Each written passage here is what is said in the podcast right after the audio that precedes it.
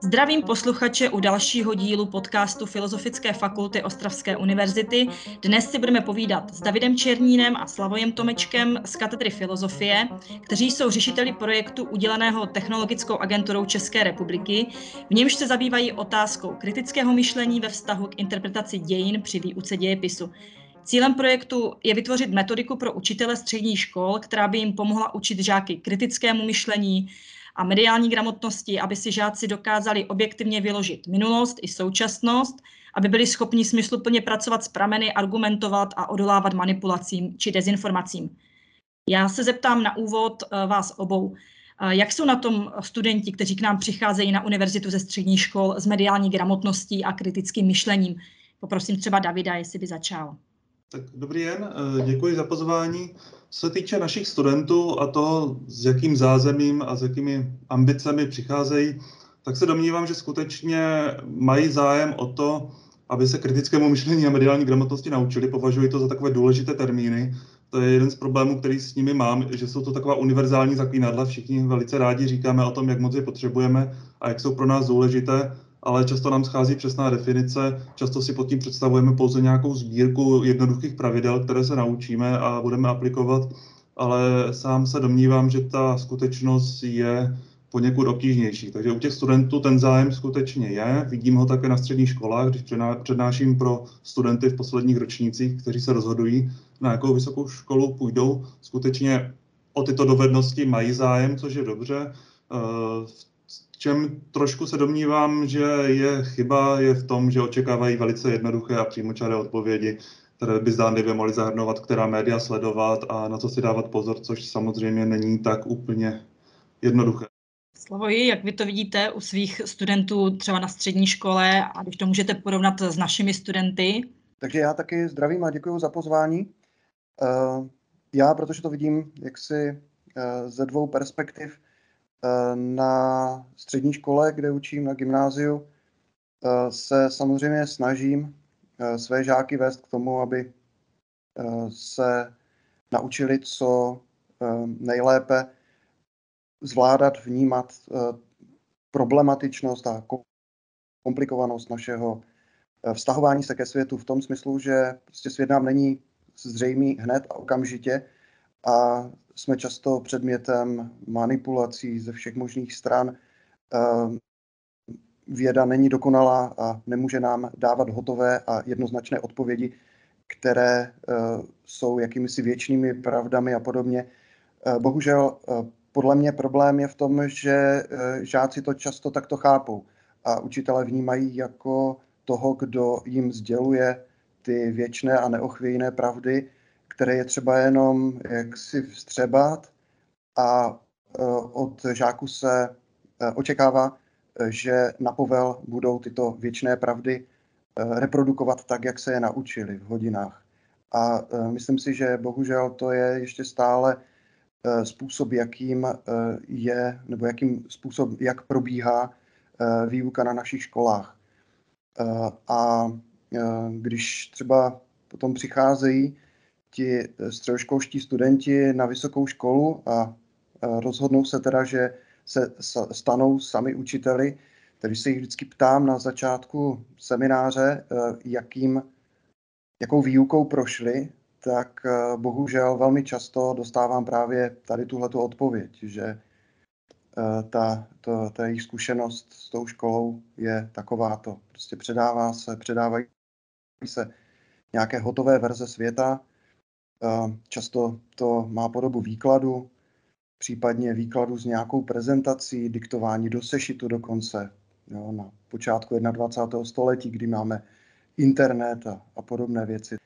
Já bych ještě rád dodal tady další zajímavost, které jsem si všiml na té univerzitní úrovni, je to, že uh, řada kolegů i z jiných univerzit, kteří u nás učí kritickému myšlení, správné argumentaci a mediální gramotnosti, Eh, do centra té své výuky staví mimo jiné znalost argumentačních faulů, které možná posluchači znají, jsou to takové ty ad hominem útoky na osobu, že místo toho, abychom argumentovali proti argumentu, útočíme na osobu řečníka nebo odvádíme pozornost, Eh, nebo používáme chybná dilemata, že říkáme, že jsou jenom dvě možná řešení, třeba že scénářů je několik.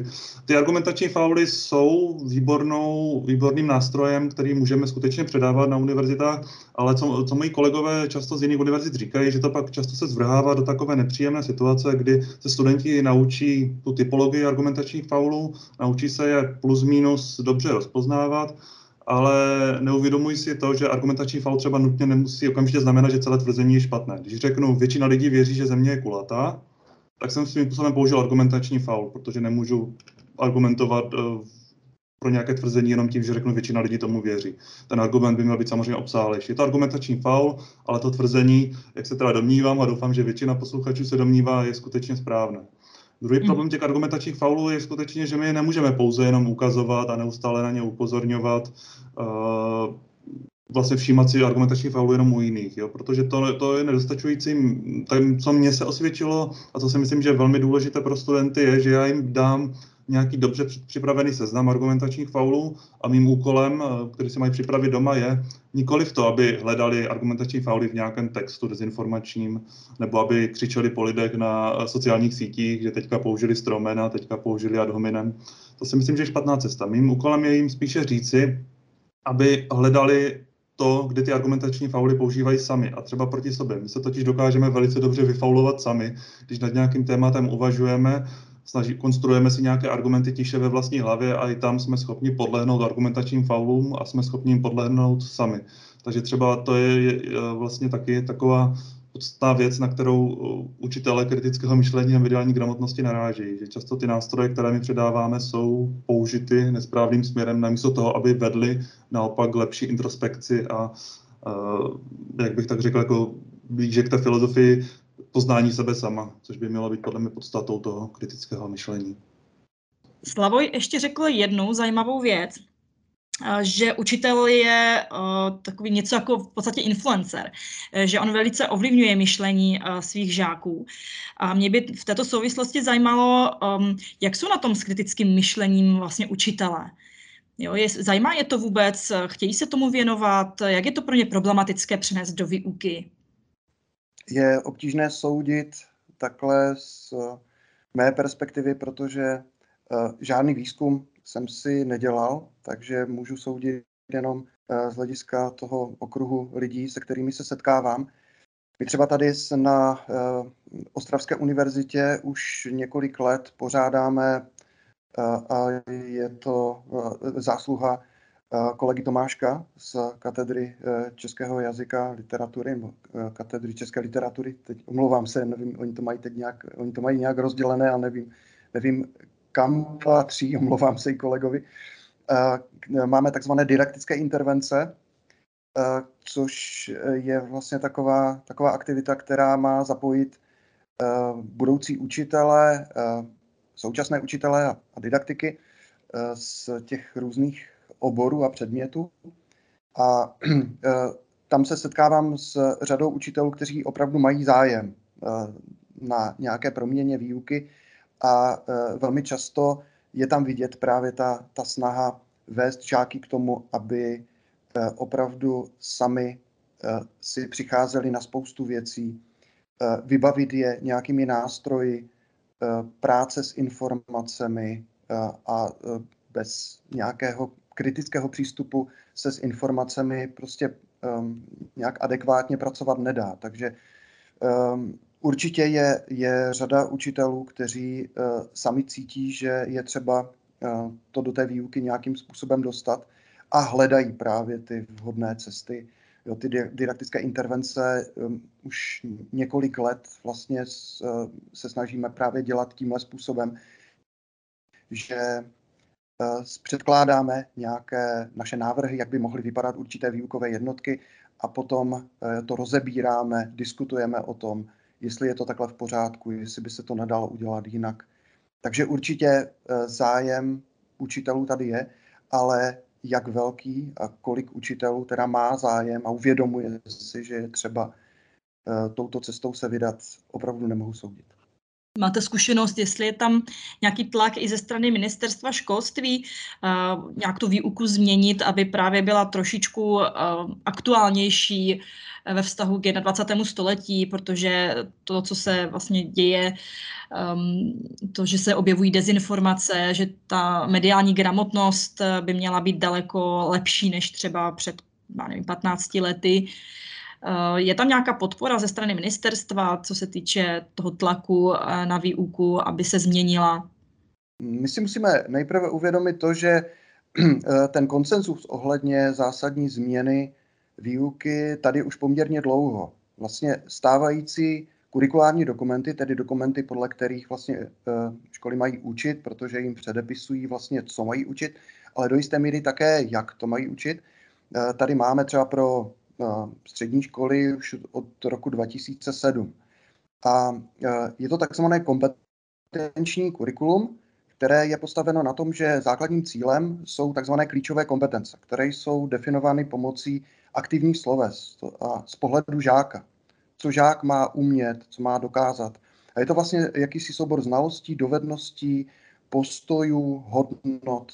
Jo, takže je to opravdu taková jako široká škála věcí, které si ten uh, žák má odnést a uh, k tomu, aby uh, mohl dosáhnout tady těchto klíčových kompetencí na té definované, požadované úrovni, které je v každém z těch kurikul, ať už jsou to základní školy, střední školy, gymnázia, tak samozřejmě k tomu musí ten, ti učitelé využívat to, čemu se říká výchovné a vzdělávací strategie, což je vlastně jakýsi soubor učebních aktivit a přístupů, Eh, na kterých se mají učitelé na těch školách dohodnout. A eh, má to být soubor nástrojů, které budou všichni v té výuce používat a které zaručí to, že eh, ty klíčové kompetence budou dosaženy. A mezi ty klíčové kompetence opravdu patří i tady tohleto. Jo. Jsou tam kompetence, dejme tomu, sociální, občanské a tak dále. Jo. A je to tam přímo zmíněno, že vlastně výsledkem má být eh, občan, který se zajímá o okolní svět, dokáže eh, kriticky posoudit, co se v něm děje a tak dále. Jo? Otázka je, jestli se eh, tohle podařilo naplnit. A máme, tady už máme i řadu výzkumů, které ukazují, že bohužel ne, proto se teďka intenzivně pracuje vlastně na na eh, nějaké revizi těch rámcových vzdělávacích programů vznikla už eh, strategie 2030, která je schválená a teď eh, se pracuje na velké revizi těch stávajících programů, která má zajistit, že opravdu tady tahleta, tenhle ten nový způsob přístupu k výuce bude naplněn. Jo? Ještě přesně nevíme, co vlastně všechno bude ta velká revize obnášet, ale rozhodně eh, je asi jakási obecná schoda, že eh, by se mělo ubrat, co se týče toho obsahu, toho učebního obsahu, my tomu říkáme učivo, a více se zaměřit právě na, na tu práci s těmi informacemi, na procvičování, prohlubování, uplatňování těch znalostí a dovedností v praxi. Takže doufejme, že ty školy se opravdu po téhleté velké revizi už posunou tady k, té, k tomu, že, ti, že budou žáci vedení k tomu, aby sami uh, používali uh, těch osvojených znalostí a dovedností ve svém praktickém životě. Mm-hmm. To jste mi vlastně nahrál uh, na další otázku, protože uh, ten projekt, eh, kterým, uh, ve kterém jste nebo kterým jste řešitelem, je takovým nástrojem, který by měl asi pomoci učitelům, jak na tu výuku. Uh, můžete ho nějak představit blíže? Třeba začnu teď od Davida, jestli uh, tak ve stručnosti nám, nás seznámí s tím projektem, co přesně jeho obsahem a cílem. Mm-hmm.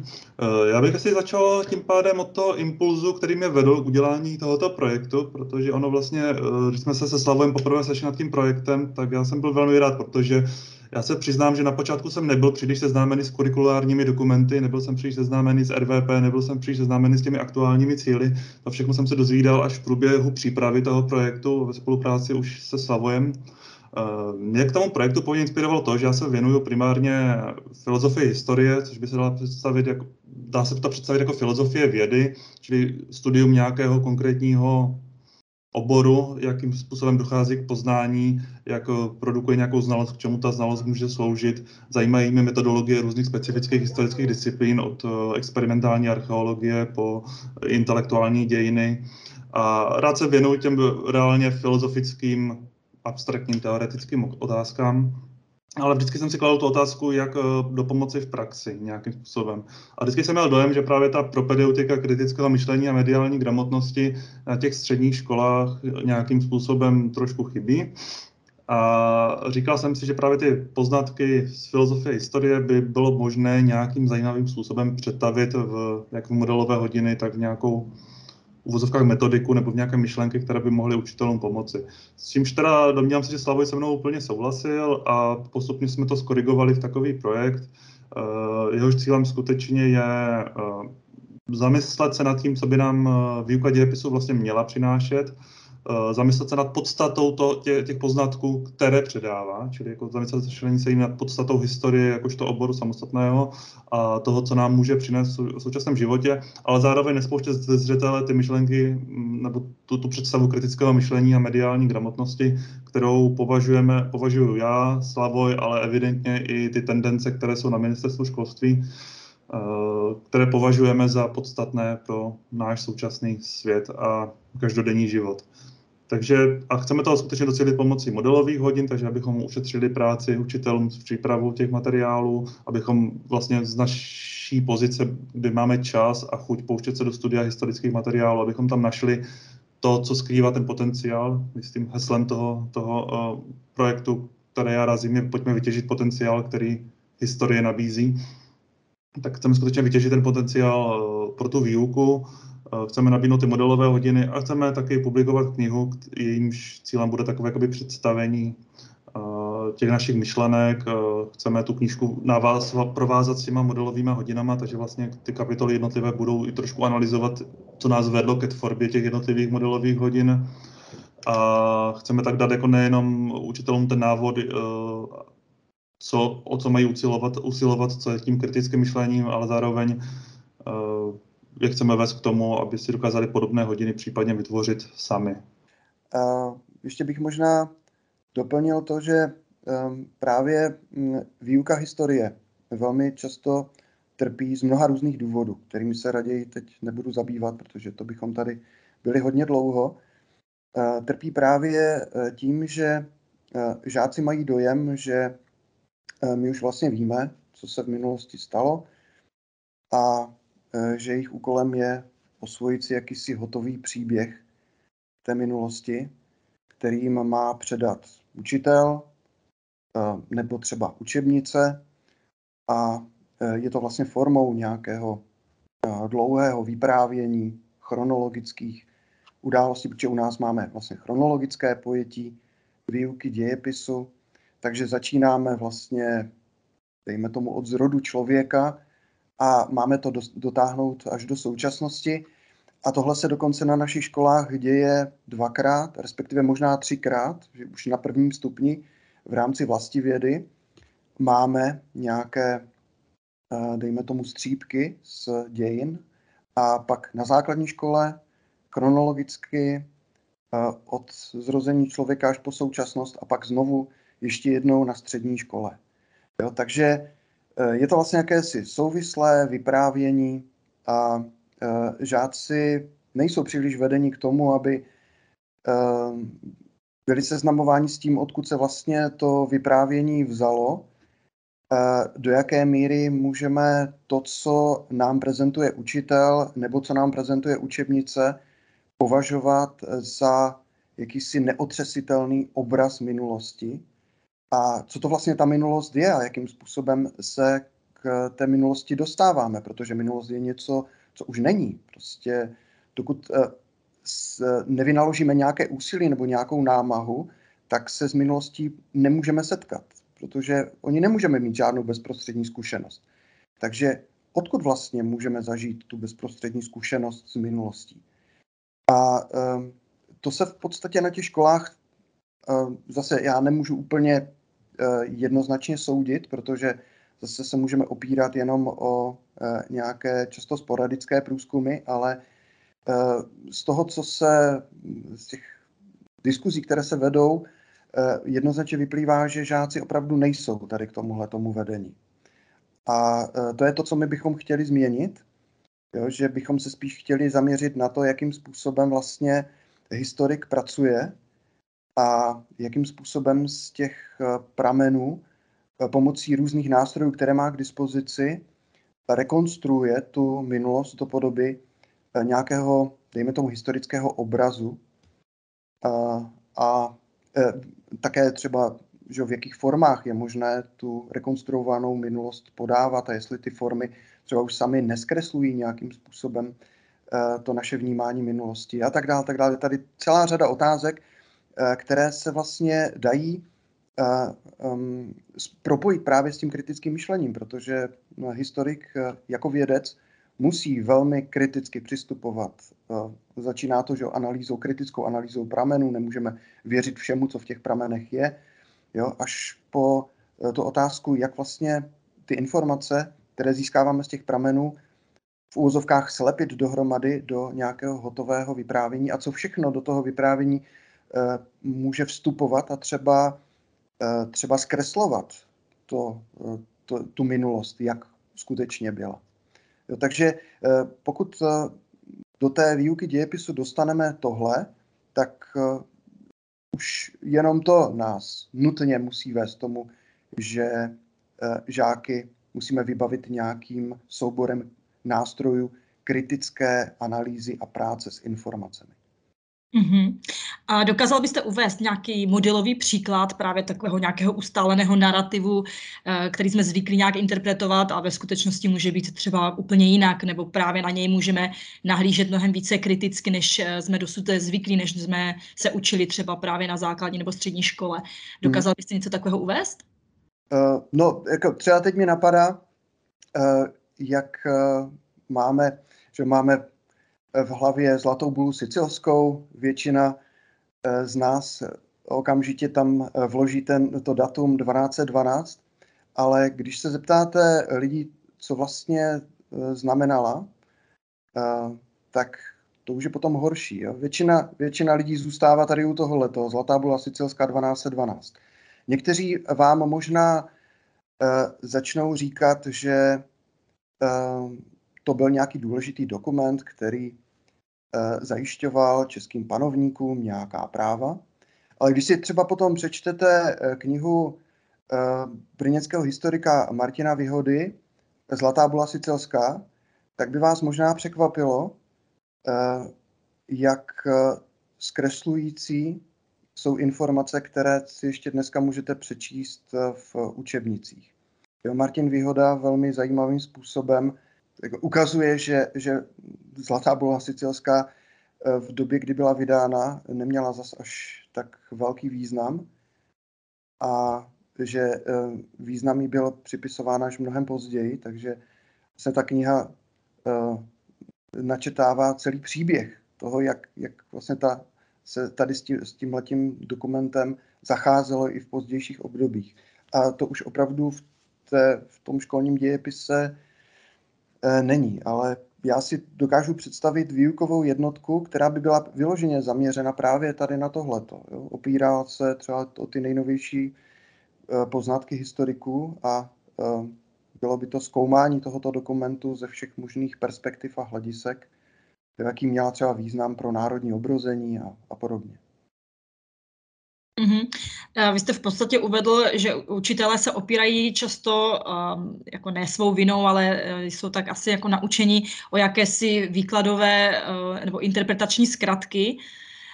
Já se teď zeptám Davida, um, napadá tě něco taky takového, s čím se setkáváš, co třeba si myslíš, že by se mělo projít nějakou zásadní revizí nebo, uh, nebo vůbec uh, z tvého pohledu, jak by se výuka na těch středních školách měla změnit v tomto jako ve vztahu k interpretacím dějin třeba?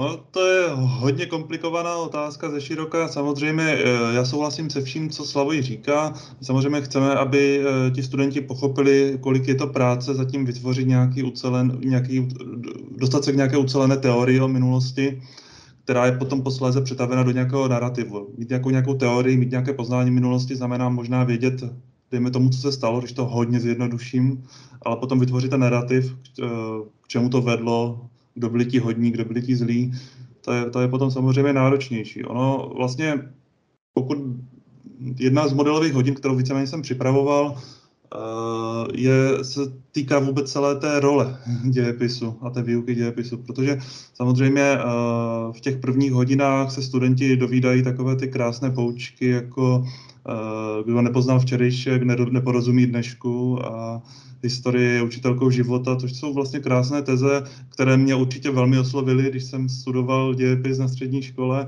a možná proto jsem k němu získal i ten vztah, ale teďka, když se na to podívám zpětně, tak v tom vidím různé problémy, protože taková ta tendence, pojďme hledat eh, pravidla v minulosti, pojďme je používat eh, k porozumění dnešnímu světu, pojďme se pojďme v tom hledat nějaké zákonitosti, kterými se budeme řídit, abychom se vyvarovali stejným chybám, Ono to, ono to je, ono to, v tom je mnoho pravdy, ale i mnoho, mnoho nebezpečí. Ale co snažím třeba ukázat na jedné hodině, kterou věnuju ideologiím 20. století, uh, víceméně tam věnuju uh, nacismu, fašismu i komunismu a snažím se ukázat, že vlastně tyto všechny tři ideologie sdílely stejnou myšlenku, že vlastně jsou postaveny na nějakém privilegovaném porozumění historii a privilegovaném porozumění historickým zákonitostem, Eh, které jsou dotaženy do nějakých krajních eh, extrémů, kdy, které člověkům vnucují určité představy o světě a určité, určité jednání. A na to třeba dobře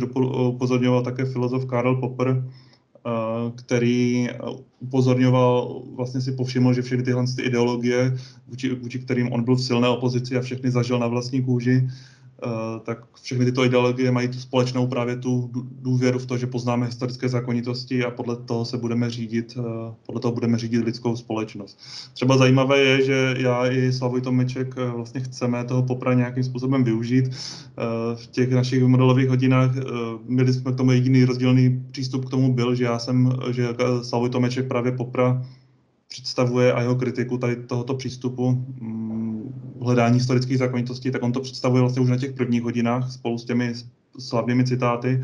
Mně se zase líbí poprat představit právě spíše na konci uh, výuky dějepisu, v době, kdy, se, kdy jsou vlastně probrány události 20. století, zejména druhá světová válka, právě v ní vznik těchto ideologií, právě proto, že popr na tyto ideologie uh, reaguje a zároveň to nějakým způsobem ty studenty potom nutí se tázat, uh, pokládat si nějaké otázky o vlastně smyslu toho dějepisu a podle mě by to mělo nabádat k nějaké opatrnosti ve chvíli, kdy jsou ku příkladu nějakými veřejnými řečníky nebo politiky přesvědčování o tom, že musíme jednat tak, protože minulost byla taková a my přece víme, že tohle to vždycky povede k takovému a k takovému výsledku. A to jsou podle mě celku působivé retorické teze, které ovšem mohou mít často velmi daleko k realitě. Já bych jenom, eh, jestli to můžu trošku aktualizovat, eh, když teď eh, sledujeme bohužel ty smutné události v, u našich sousedů, nebo skoro sousedů, velmi často jsem se v různých těch, těch komentářích a, diskuzích setkal právě s otázkou, jakým, jestli můžeme vůbec používat nějaké historické paralely. A eh, všiml jsem si toho, že historikové eh, velmi, velice neradi tady k tomuhle tomu přistupují. A to, co právě říkal David, jaká, vlastně jaký, jaký je teda účel, smysl a cíl výuky historie, když samotní historikové i v takovýchto vypjatých chvílích nás ujišťují, že žádné historické paralely nemůžeme používat, protože prostě minulost je soubor jedinečných událostí, že historie se nikdy neopakuje a že tedy z toho, co se stalo, nemůžeme hledat poučení pro současnost, protože eh, nemůžeme předvídat vzhledem k tomu, že žádné zákony historického vývoje neexistují. Tady se ovšem naskytá otázka, jestli vůbec má smysl a význam se minulosti zabývat, protože tím vlastně padá ten, jak říkal David, taková ta, ta známá fráze, že kdo nezná minulost, je odsouzen ji neustále eh, znovu opakovat, že ty chyby z té minulosti. Takže eh, to je jedna z věcí, kterou eh, já se zabývám a jedna z otázek, kterou si kladu, jestli teda pokud budeme chápat minulost jako soubor jedinečných událostí a žádné zákony historického vývoje neexistují, tak jestli vůbec opravdu má smysl se tou minulostí zabývat. Tady třeba už Davidem zmiňovaný Popr říká, že sice nějaké takovéto zákony historického vývoje, které by nám mohly umožnit předvídat budoucnost, neexistují. To ovšem nebrání tomu, abychom nemohli odhadovat tendence vývoje. A já jsem se setkal s řadou um, společenských vědců. Jo, jsou to sociologové, politologové. Třeba nedávno jsem četl skvělou knihu od Barbary Walker How Civil Wars Start. Je to, je to knížka, která vlastně poukazuje na ehm, nebezpečí vzniku občanské války ve Spojených státech amerických a používá eh, datové analýzy eh, velkého množství eh, informací z minulosti za posledních 200 let. A právě ehm, jejím cílem je jak si vytvořit jakýsi model, který by zachycoval pravděpodobnost vzniku občanské války s tím, že vlastně ten pohled do minulosti nám umožňuje identifikovat různé faktory, které mohou, eh, když začnou působit současně, mohou zvýšit riziko vzniku občanské války. Ale jestli občanská válka nastane nebo nenastane, eh, to nelze říct, to, to nelze predikovat. Já bych to třeba přirovnal k něčemu takovému, jako je uh, hraní hokeje. Uh, hokej je hra, která se řídí určitými pravidly. A tyto pravi, tato pravidla právě tvoří podstatu hokeje. Ale to neznamená, že my můžeme předvídat, jak dopadne jednotlivé hokejové utkání. Ale to, že je to hokej, je eh, dáno těmi pravidly. Takže já se dívám na hokejové utkání a vím, že je to hokejové utkání, protože vidím, že se všichni řídí těmi pravidly. Ale ta pravidla nejsou toho typu, že dopředu dokážou určit, jak to dopadne. A e, o tohleto podle mého názoru v historii jde. Jo? E, jenže e, já mám někdy takový dojem, a opravdu je stále více historiků, kteří to kritizují, že historikové si někdy vlastně hoví v tom, že se pokouší o detailní popis toho, co se v minulosti stalo, ale zapomínají právě na eh, to působení takových těch obecnějších faktorů, které ale podle mého názoru teprve eh, činí minulost srozumitelnější. Mm-hmm. Davide, ty na to asi budeš chtít reagovat? To, eh, co se týče uh, toho údělu dějepisu, pokud my se vzdáme takových jakoby, představ o těch zákonitostech, uh, je to samozřejmě náročná otázka, ta Slavojová odpověď je myslím, že výborná a určitě bych se pod ní podepsal. Já mám ještě jednu odpověď, takovou jakoby bych řekl filozofickou, ale podle mě dává smysl a dobře to propoje právě s tím kritickým myšlením a perfektně ukotvuje tu roli historického poznání v, naši, v našich životech. Uh, ta odpověď je do značné míry inspirována uh, Robinem G. Collingwoodem, uh, britským archeologem, filozofem a historikem, stihl to, vše, stihl to všechno, vše, stihl se tomu všemu věnovat naplno za svůj život, který žil v první polovině 20. století v jeho autobi- mimochodem třeba v jeho autobiografii je docela zajímavá. On svoji autobiografii napsal v roce 1939 po Mnichovské dohodě, eh, čili už po Mnichovské dohodě, ale před začátkem druhé světové války. A je třeba zajímavé, že on už v reakci na právě na Mnichovskou dohodu už odhaduje, k čemu to povede, velice odsuzuje Mnichovskou dohodu, přímo jako Brit to nazývá vlastně v té své knize už jako betrayal, čili jako Mnichovskou zradu. Je proto zajímavého číst i v dnešní době. Každopádně on eh, většinu svých filozofických textů, které se týkají historie, psal na sklonku svého života do šuplíku, byly vydány až posmrtně a na sklonku života eh, čelil četným mrtvicím, takže ta jeho, ten jeho filozofický odkaz je docela, docela fragmentární a složitě interpretovatelný má spoustu kryptických, ale zajímavých frází, které, které když člověk čte jeho dílo, tak začínají dávat smysl. On říká, že vlastně uh, úkolem poznání historika není mrtvá minulost, ale ta, která je živá stále v současnosti. Jak by se dalo brát? Ono by se dalo totiž říci, že u Collingwooda vlastně historie je především vědou o současnosti, nikoli o minulosti.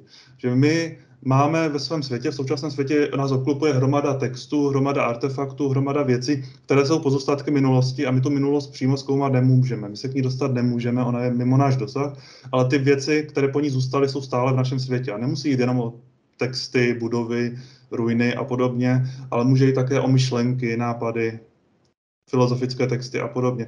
A my vlastně, když děláme ten historický výzkum, tak jakoby rekonstruujeme nebo vytváříme nějaký model minulosti, který je do značné míry třeba i částečně fiktivní, ale ten model nám pomáhá porozumět současnému světu a tomu, proč tu ty věci jsou a proč hrajou nějakou roli v našich životech. Takže vlastně u toho Collingwooda by se dalo říct, že vlastně historie je skutečně poznáváním současnosti.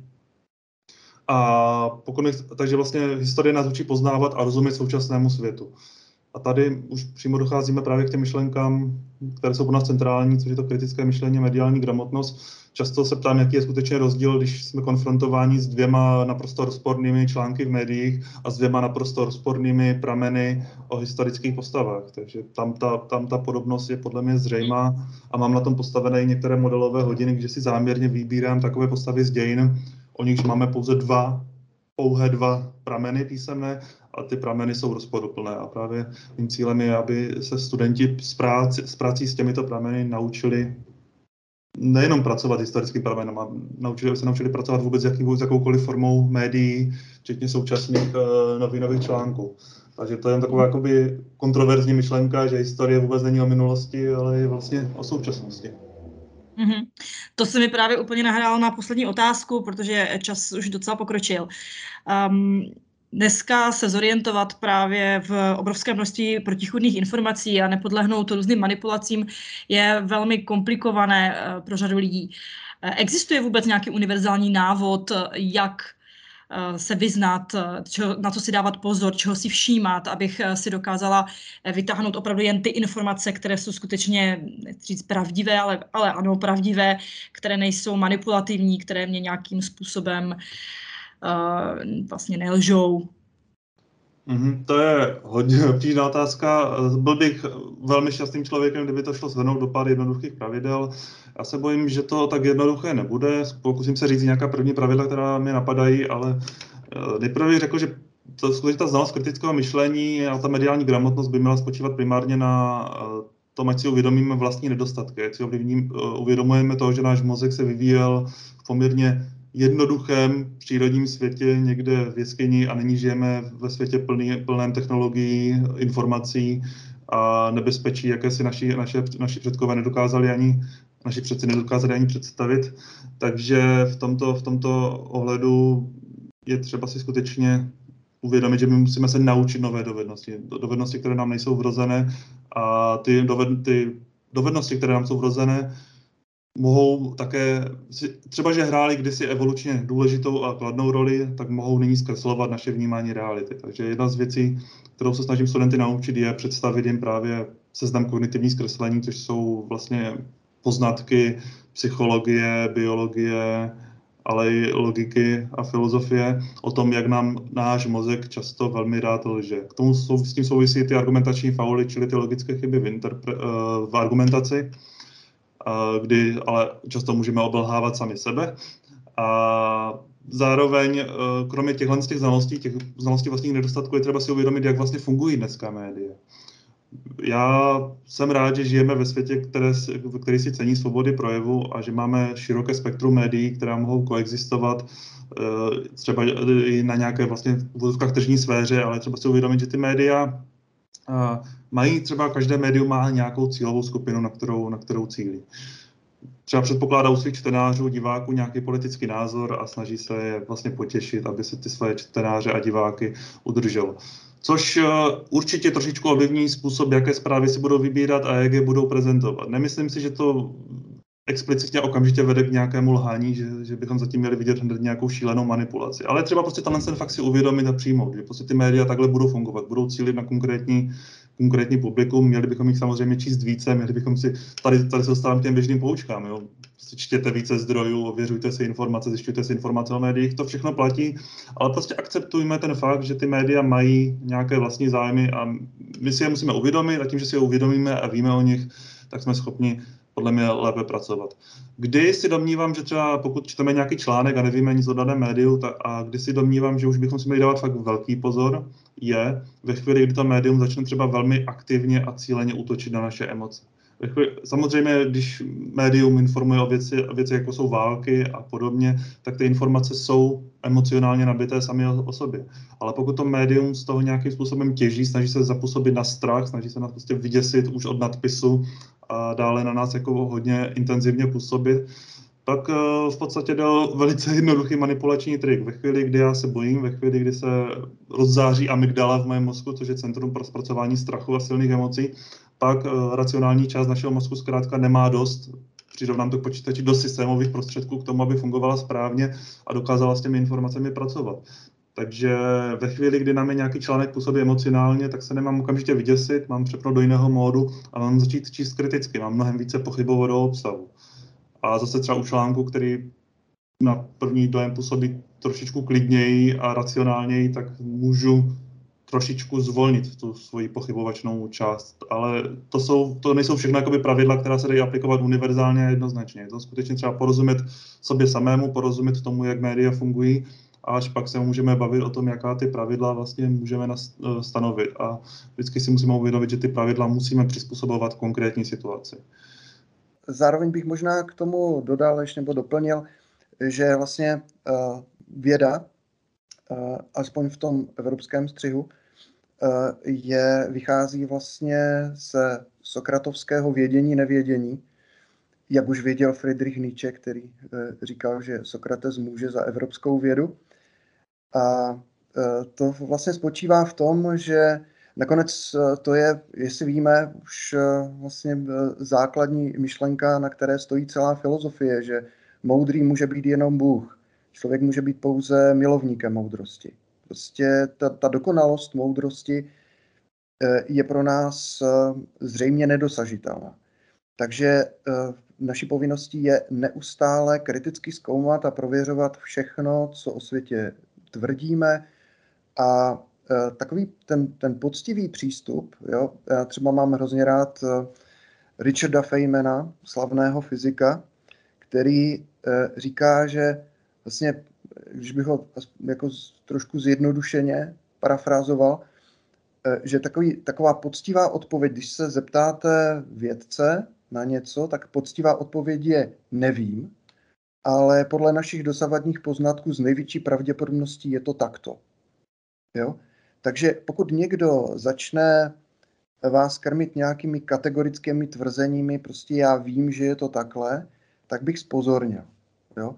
A samozřejmě důležité je to působení na ty emoce. Eh, I dneska si můžeme všimnout, že skutečně seriózní média, ačkoliv eh, ty situace jsou velmi vypjaté, tak se skutečně snaží tam ty emoce nevkládat. Někdy ti redaktoři se musí opravdu hodně držet, aby ty emoce na nich nebyly znát a někdy se za ně omlouvají, ale, ale to je právě to, co je eh, to, co je to důležité. Jo, opravdu objektivita informace musí být eh, jaksi v, tou, v úvozovkách s tou chladnou hlavou. Jo? Eh, ty emoce do toho potom vkládáme my, kteří jsme příjemci té informace. My bychom také měli samozřejmě k tomu zaujímat nějaká morální stanoviska a tak dále, ale pokud jsem novinář, tak bych měl především objektivně informovat a všechny zdroje ověřovat. To nakonec víme, vidíme sami, že ti novináři říkají, Eh, donesla se nám tahle a tahle informace, ale nemůžeme si ji žádným způsobem ověřit. Jo? Tohle udělá poctivé médium. Jestliže eh, já dlouhodobě poslouchám médium, eh, kde nic takového nikdy nezaznělo, tak bych měl spozornět a začít být kritický. Mm-hmm. No, děkuji. Na druhou stranu mám někdy pocit, že lidé eh, vlastně touží a potřebují taková ta jasná stanoviska od nějaké autority, ať už je to, já nevím, vědec nebo politik. A když se do veřejného prostoru potom dostanou a, taková rozmělněná tvrzení, tak eh, člověk se v tom ztrácí a pak se snadno uchyluje právě k těm názorovým proudům, které jsou mu nejbližší, a, nebo se snadno potom zasáhnou jeho emoce a vlastně přestane úplně racionálně se zamýšlet na tou danou situací. To jsme konec konců asi viděli i během covidu. Takže to je taky otázka, jestli ta vědecká diskuze nebo to lavírování patří do, té mediální, do toho mediálního prostoru. Samozřejmě to je jako vel, velký problém. Na to, naraží, na, na to naraží i věci, kteří se věnují vědě, jako třeba Bruno Latour a jeho Science Studies Bruno Latour byl, nebo stále, stále ještě žijící, francouzský filozof a specialist, expert, který se týká, zabývá vědeckým poznáním. Eh, jeho původním cílem bylo skutečně ukázat, kdy do, do rozhodování vědců, do, do jejich poznatků vstupují nějaké vnější vlivy, jako například nějaké politické názory nebo uh, financování a podobně, kdy to ovlivňuje vědecký výzkum a snažil se tady tyhle ty věci odfiltrovat a vytvořil proto poměrně robustní a velmi zajímavou metodologii, jak tyto, tyto cizí vlivy e, izolovat a identifikovat. Problém je, že těchto z těch jeho metod se chopili lidi, kteří, jejich cílem bylo prostě relativizování vědy kompletně. Prostě naprosto ukázat, že vědci jsou prostě jenom placenými uh, šašky, kteří říkají to, co jim říkají lidé, kteří mají peníze a moc. A bohužel ta jeho teorie k tomu, tu teorii lze k tomuto účelu zneužít. A mě třeba hodně ovlivnil jeho článek, který napsal někdy po roce 2000, jestli to bylo 2008, domnívám se, nejsem si teď jistý, kde právě tento pán již v letech, již jako zasloužilý badatel, nad tímhle si velmi, velmi silně jako stěžuje si na tento jev a je, je, jde vidět, že ho se to hluboce dotýká, že ho to velmi ranilo. On je navíc francouz, takže vlastně, když anglicky popisuje ty pocity, které prožívá, tak je velice výřečný a skutečně tam jde vidět za těmi jeho slovy velké utrpení, že vlastně to, co on vytvořil, je zneužíváno. A samozřejmě ano, politici třeba v případě epidemii potřebují od vědců rychlá, rychlá data, rychlá rozhodnutí, a, protože potřebují učinit nějaké politické rozhodnutí. A pokud chtějí zakládat na vědeckém poznání, které je přirozeně pomalé, tak se nacházíme ve velice, velice komplikované situaci, kdy v podstatě ten vědec nemůže dodat ty odpovědi dostatečně rychle na to, aby, aby politik byl spokojený. A díky tomu se pak každý, eh, každý odborník, který má trošičku větší ego, rozhodne popovídat o tom, jak to vlastně je, začne házet predikce na jednu stranu, na druhou stranu a pak tu máme vlastně situaci, ve které 100 odborníků předává 100 různých scénářů budoucího vývoje. A realita je taková bohužel tak, že prostě ano, ono se něco stane a pravděpodobně to skončí tak, že jeden z těch scénářů, který z těch 100 scénářů, které se objevily, budete pravdě více či eh, méně blíže. Takže jeden z těch scénářů se pravděpodobně vyplní, ale otázkou je, jestli se vyplní proto, že ten daný, daný člověk měl ten dokonalý vhled do té problematiky a byl skutečným prorokem na rozdíl od všech ostatních, anebo se trefil pouze náhodou, protože vlastně ty informace, na základě kterých tu predikci udělal, mu nemohly stačit k tomu, aby tu predikci udělal s takovou jistotou. Dejme tomu, že prostě ta, ta jeho predikce měla pravděpodobnost 50% a prostě náhodou a vlivem spousty dalších věcí, které nemohl ten daný eh, badatel předpokládat, se vyplnilo.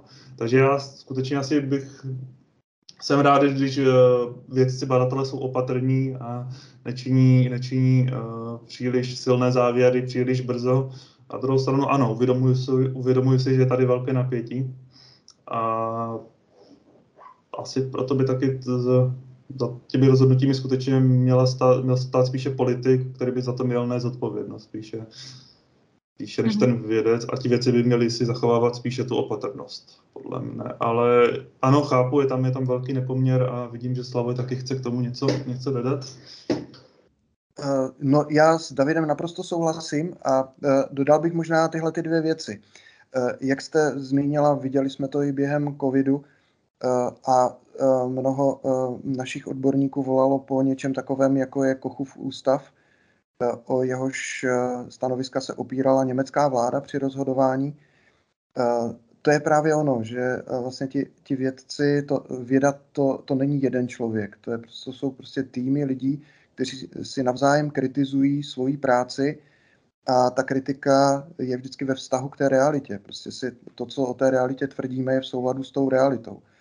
Jo? A e, nikdo z nás prostě nemůže být odborníkem na všechno, takže bohužel, my jsme těm eh, odborníkům, já, já vím, že to bude znít strašně, ale jsme jim vydání vlastně na pospas, jo. Ale eh, jako pokud eh, máme jistotu, že ta jejich odborná stanoviska jsou vydána po opravdu široké odborné diskuzi řady lidí, kteří jsou opravdu uznávanými kapacitami v tom daném oboru, tak je to v současné době to nejlepší, co máme. Jo? A jak říká David, ano, eh, ti vědci dají své stanovisko, co by se mělo dělat a pak je na tom politikovi, aby zvážil ještě spoustu dalších věcí a eh, vydal nějaké rozhodnutí. Jo, ten vědec prostě, když, když by vědec rozhodoval, tak už se stává politikem. Jo, protože Eh, to není jenom to, jako my vám doporučujeme, abyste zavřeli všechny obchody, ale ten politik musí zvažovat tu ekonomickou stránku a tady tyhle věci, což ten vědec ze perspektivy své vědy nemusí a ani eh, k tomu vlastně není, není oprávněn. Jo?